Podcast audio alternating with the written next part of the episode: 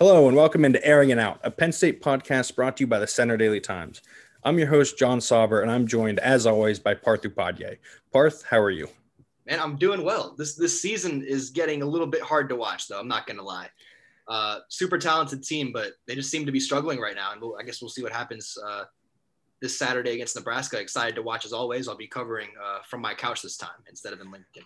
Yeah, no, I you know that might that might be better honestly with how this team has played this year. It has been brutal. Uh, you know, unfortunately for Penn State, some you know actual brutal news today uh, with you know Journey Brown coming out that he has a heart condition that is going to make him retire, that is forcing him to retire, and that that obviously is the right decision. This this condition has killed players in the past. I believe it killed a, a college basketball player in 1990 uh, during a West Coast Conference tournament game.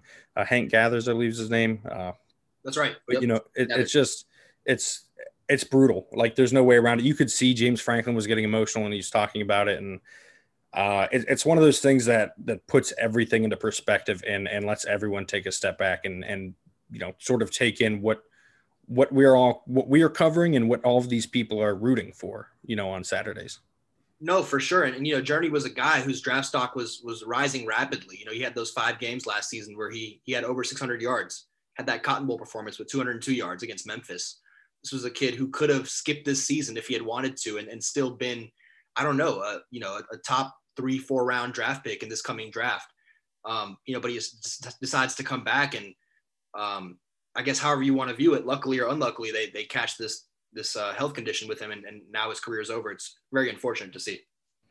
Yeah, and it, I mean, it's the the timing of it is. It, I mean, it really sucks. You know, they they said they found out uh, earlier this fall. Uh, you know about the. I think maybe even earlier this. I guess it was technically late summer. Yeah, early sep- late September, I believe, early September, somewhere around then.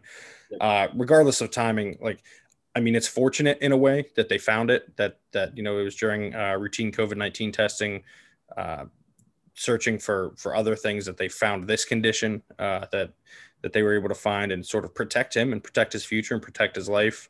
Um, who knows what happens, you know, if he does declare for the draft or whatever. Like, uh, but but it is in a, in a way it is fortunate and it is a good thing uh, because it was found. Uh, it was, it. I mean, this could have gone a lot worse than just losing his football career. So I'm, you know, I, I think we're all thankful that that they were fortunate enough to find it and and prevent anything worse from happening here. But nonetheless, still still tragic for him, still tragic for you know his family and and his career, and, and sort of potentially going to be one of those one of those guys you say what could have been with uh, because we saw how good he was, especially at the end of last year. He Dane Brugler made him RB one. Like I, I mean, he was a phenomenal talent. Had the contact balance, the size, size, speed, power.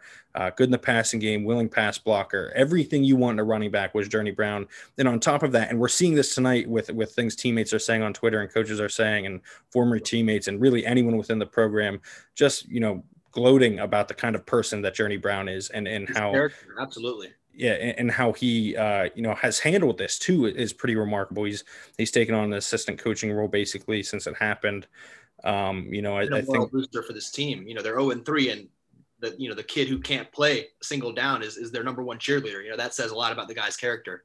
Yeah, and and he's constantly doing it too. It's it's uh you know, it's, it's one of the few things that they've had consistent this year, and, and that Journey Brown has always been there for the team and and sort of backing them up and and uh, being their, their, their biggest fan from the sideline.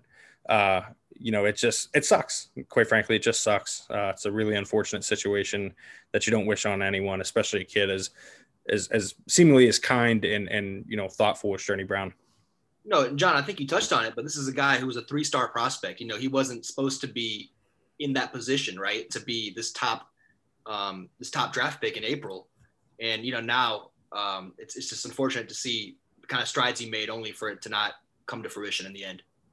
Yeah, no, and and it's it's I mean, and what has been a pretty terrible year, I think everyone would agree 2020 has been a nightmare from a lot of standpoints. Uh, this is just sort of piling on, especially for a Penn State program uh, that that is not doing well. That is, you know, recruiting is is down in 2021.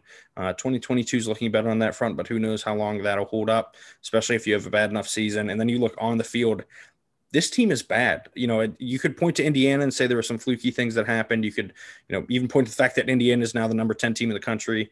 Uh, Ohio State.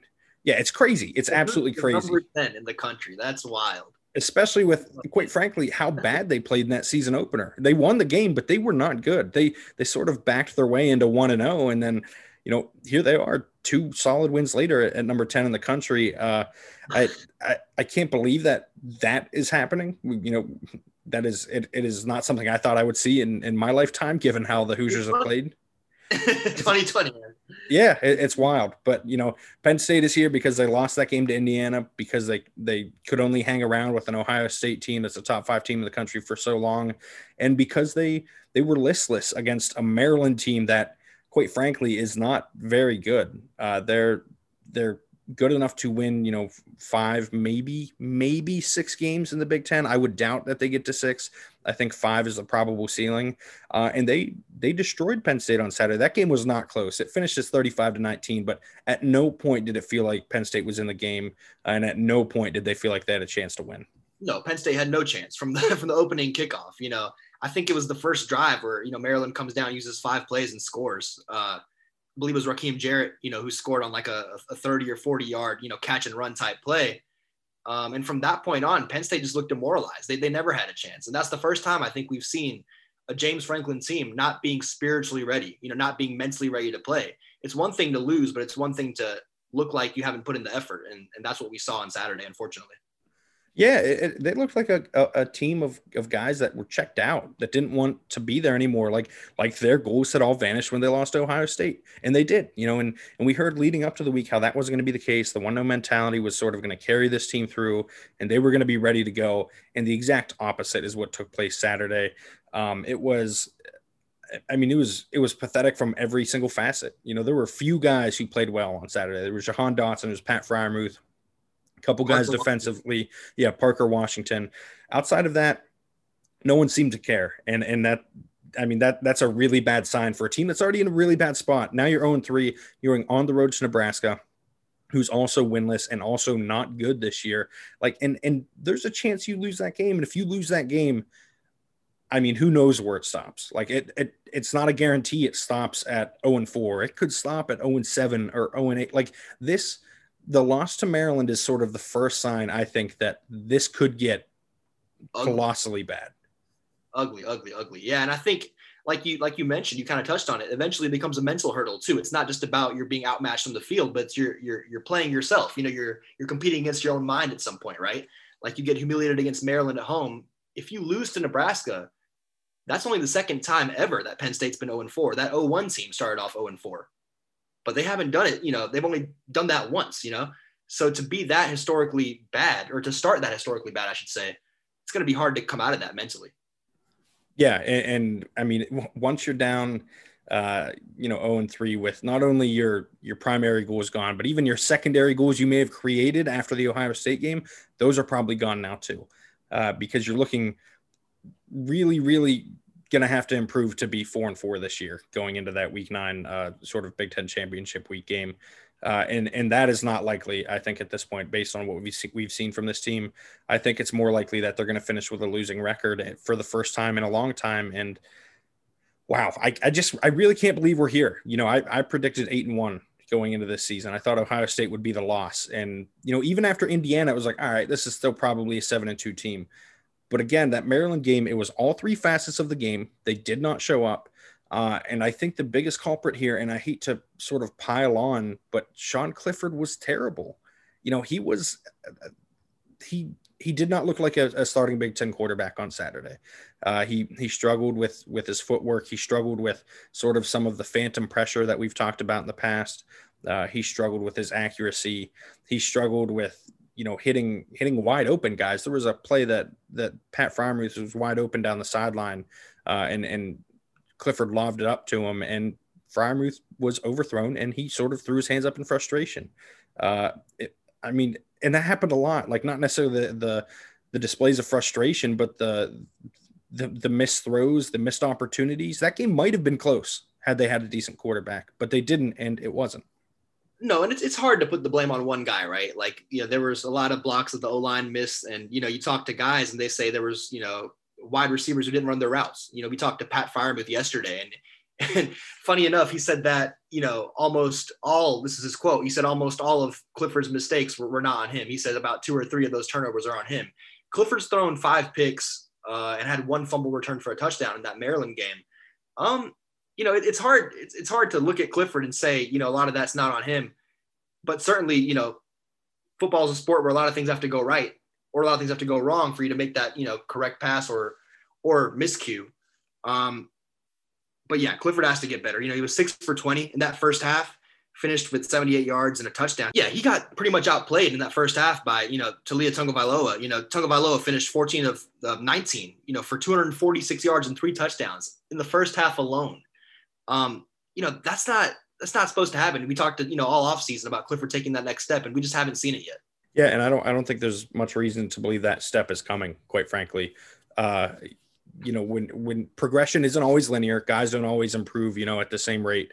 Uh, but we're seeing regression here, uh, and and I think that is a big time concern. Uh, it's his his mistakes from last season are the same mistakes but worse this season. There are other areas where he's not been himself. Uh, the it, it, it, seems like he's making poor decisions in the running game. Running backs are not getting involved. I don't know if and and there's no way for us to know because we don't know the play calls, but at at points it does look like there are zone reads where he should be handing it off and instead he's keeping it. Uh, again, we don't know that to be a fact, but that's just sort of from from watching from above uh, and, and seeing that that play out. If he doesn't get it together, this this season is going to like 0 and 8 is a possibility. Like it, it, just is if, if he doesn't get it together.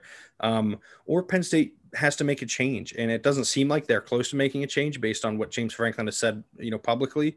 Uh, it seems like they're can they're going to ride out Clifford. He said he's earned that. And I get it. Like I, I understand wanting to sort of go with your guys and you know he earned it, but at some point, like he's also earning earning uh, opportunities for Levis because he's he's playing so poorly that he's opening the door. Like he's you can't just talk about a guy earning something from a positive standpoint. They can earn something from a negative standpoint too. And he, he might be earning a benching at, at some point in the future. And, and he's gotten dangerously close to that already uh, based on his play. And personally, I probably would have would have at least wanted to see what Levis or, or Roberson could have done uh, late in the game against Maryland.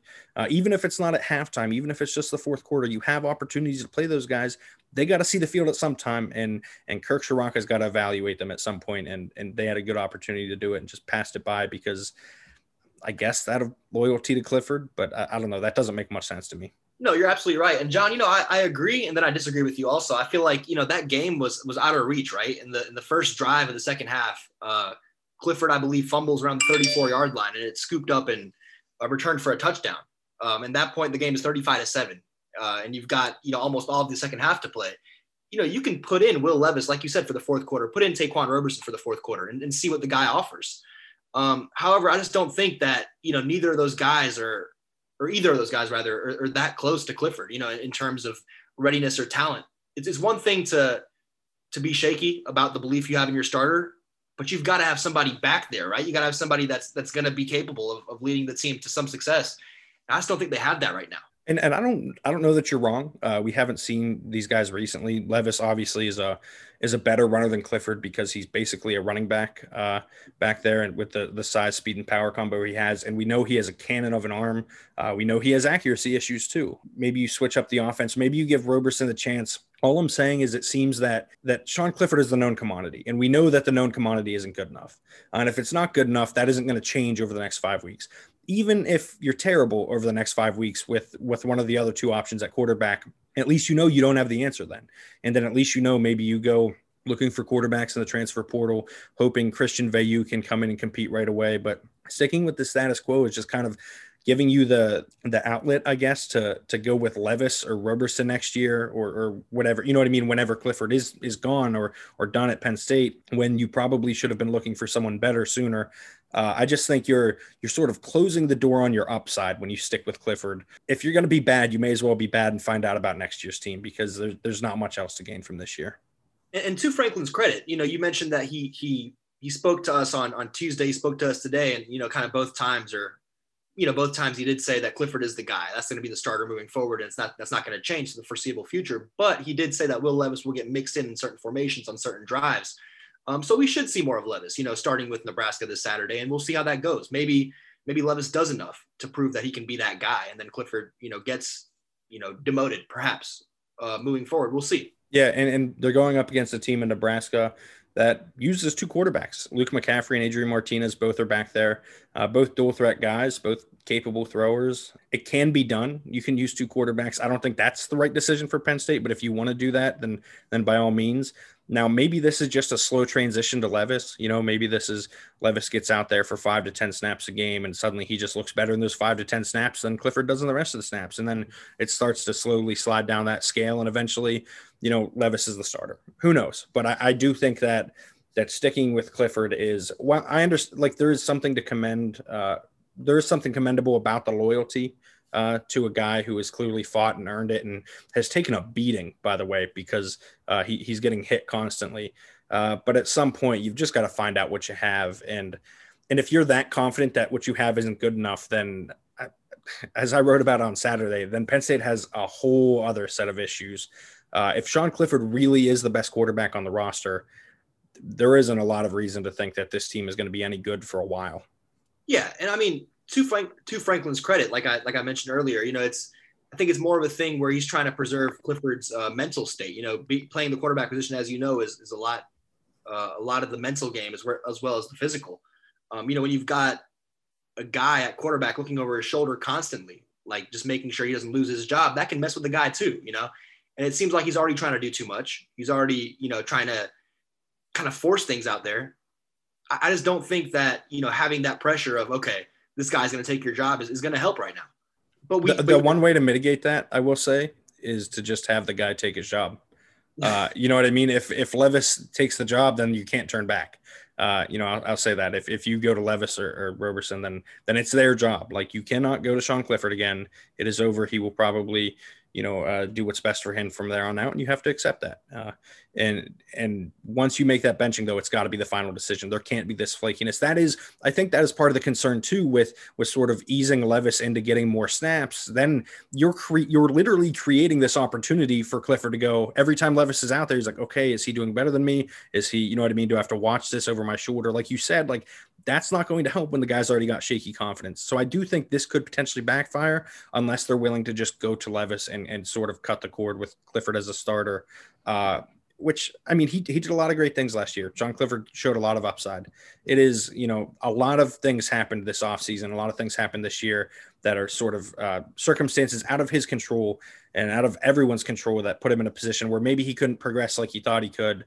But either way, uh, this is a results business. College football always has been, and you know you, you got to do what you can to try and win football games. And if it's not winning games this year, it's got to be next year. You know, and, and if Clifford isn't going to help you win games next year, you got to find someone who will. No, I think you're right. And you talked about the circumstances that are out of Clifford's control or out of the team's control. You know, like we talked about starting off of this podcast, you lose Journey Brown, who's a star running back. Then you lose Noah Cain, who's a standout running back on that first drive against Indiana. Um, you know, that has an impact. And I feel like they haven't, you know, I don't know what your perspective is. They haven't given Devyn Ford a fair chance, I think. You know, he carried what nine times against Maryland for 36 yards. Against Ohio State, he carries eight times for 36 yards.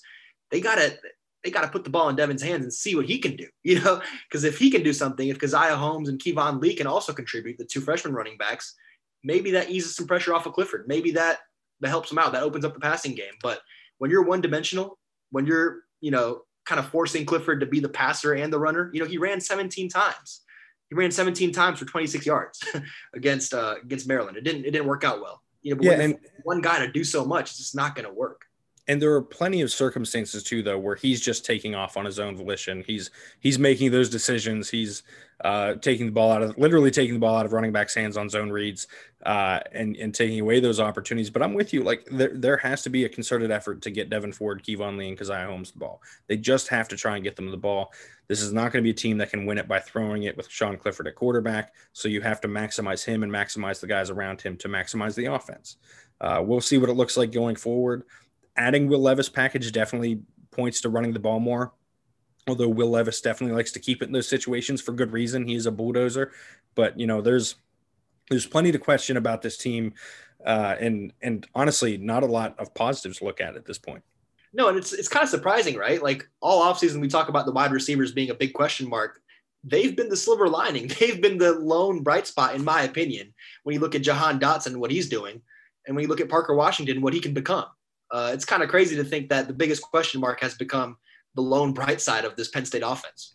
Yeah, and, and like a, a, really shining star too. Like Dotson has been phenomenal. Uh, Parker Washington has been everything that he was hyped up to be. Keandre Lambert Smith has flashed at times too. Uh, he's had some balls thrown at his feet that he had no chance at. Uh, but you know he's getting open. Uh, Dotson's getting open. Washington is getting open, and when he's not, he's he's fighting for contested balls, like like you know the the hype said in the preseason. So yeah, there are bright spots at those positions. Just like you said, it's the the spot that everyone thought would be the weakness, and it turns out to be the best position on the offense, outside of tight end, of course uh, which is, I mean, I, I think that's a pretty bad sign because if this team had lived up to what it uh, what what I think a lot of people thought it could be. Those wide receivers would be getting attention for being good, but not for being the best unit on the offense, which is uh, it just says a lot about how everyone else has sort of regressed and how all the other position groups have regressed. And here's the thing they've got a chance to turn it around. They've got a chance to get their first win this season. This could be an inflection point game, though, this weekend when they take on Nebraska and Lincoln. Uh, it's a noon kick, so I think that's an 11 a.m. local kick in, in Nebraska, which is, uh, you know, a fun body clock time to be playing a football game. But if, if they don't get it this weekend, I don't know when they're getting it. Iowa and Michigan next.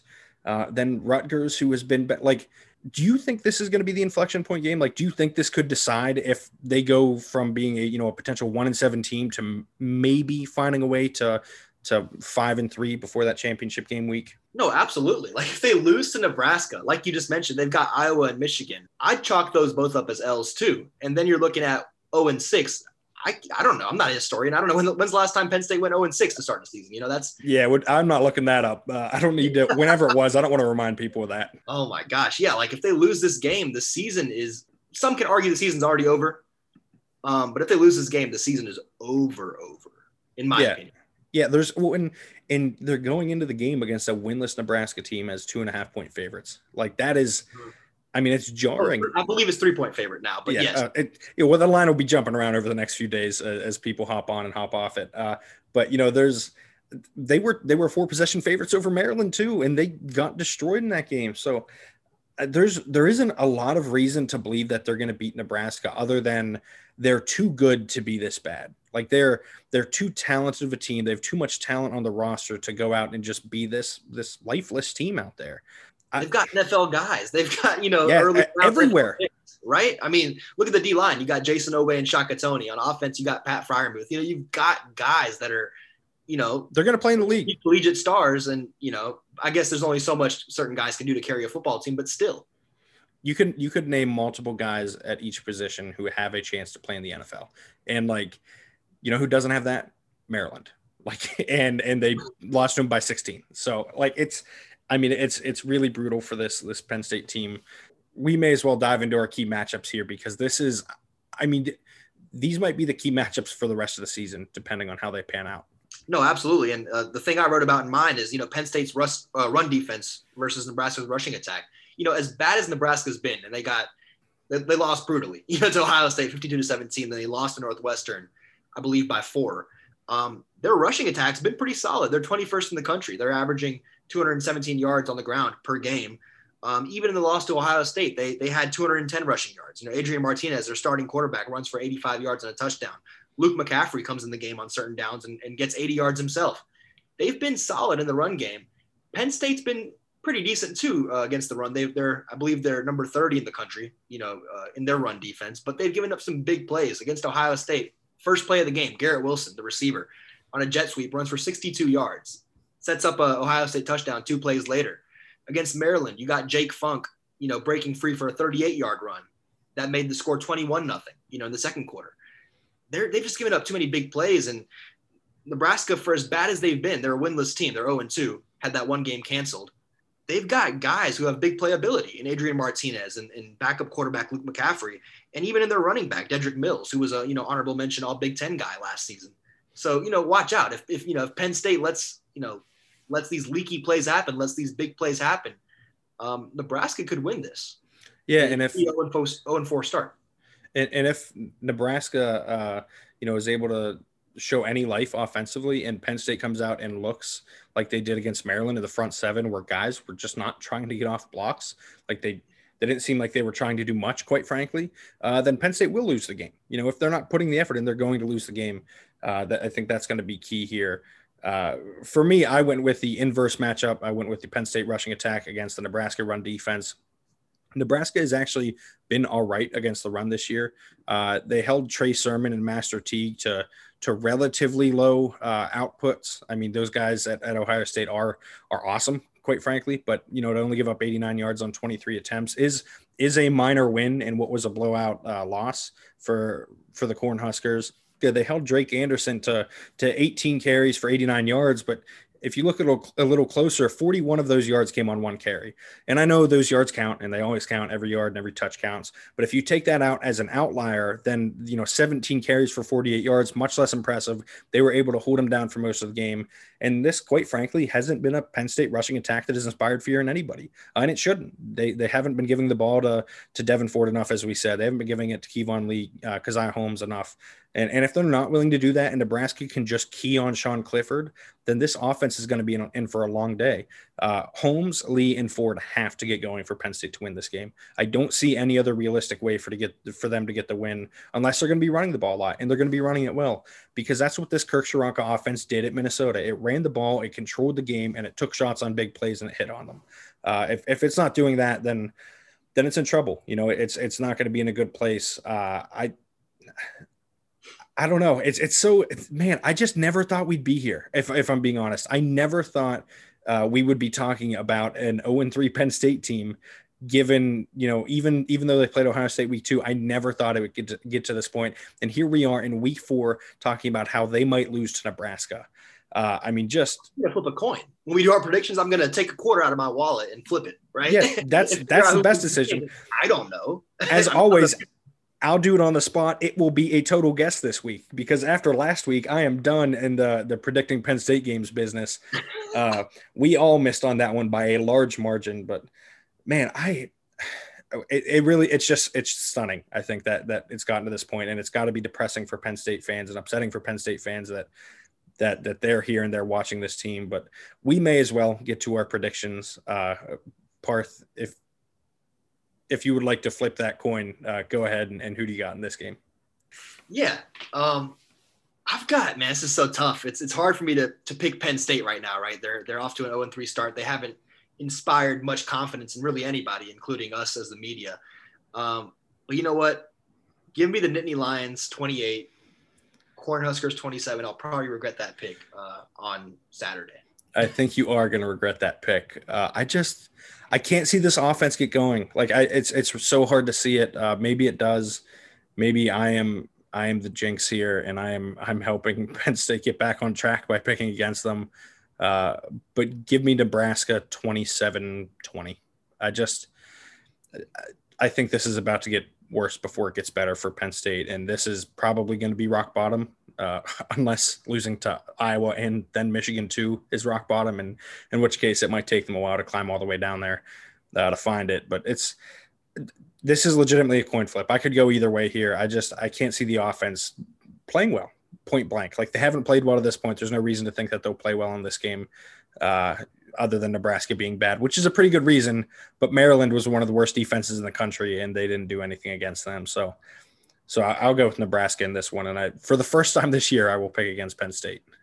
Yeah, it's, it's gonna be it's gonna be close. I think no matter what, it's two pretty bad teams going at it. I just think Penn State does does enough this time, but maybe I'm wrong. Who knows? Yeah, well, they haven't done enough yet. In, like in, when they do, I'll, I'll start picking Penn State to win again. When when I think they actually have a chance at games, but even with a win this week, it, it could get, you know, it could get worse. It could go like we said, Iowa and Michigan do not look like wins maybe Iowa is. I believe that's a home game, but you know, not that it matters all that much this year without any fans or with limited fans because it's mostly families and players, uh, parents and whatnot. But you know, it's I don't know. It's going to be a rough weekend. Uh, it is. This is not going to be an enjoyable football game to watch. I don't think. Uh, could be one of those game with games with a calamity of errors uh, and and a lot of sort of uh, I don't want to say laughable moments because that's harsh, but like there have been some laughable moments this year, and and man, I've just just like I said, I said a hundred times, just shocking that we're here, that this is the point we've reached. No, absolutely. And I guess we'll, we'll find out what this team's made of. We said that last week, but you know, let's say it one more week. Let's let's they, they weren't made of much, uh, I think is what we quickly found out. Uh, but that'll do it for this week's episode of Airing It Out. You can find us, as always, on Apple Podcasts, Spotify, Google Podcasts, Stitcher, and TuneIn. Uh, please subscribe, rate, and review our podcast on your platform of choice. If you want to read Parth and I's writing, you can subscribe to a sports pass from the Centre Daily Times at centredaily.com backslash sports podcast. If you have any comments, you can reach Parth at P-U-P-A-D-H-Y-A-Y-A at centredaily.com or me at J-S-A-U-B-E-R at centredaily.com. Follow us on Twitter at, at P-U-P-A-D-H-Y-A-Y-A underscore and at J-O-N-S-A-U-B-E-R. Thank you for tuning in and have a great day.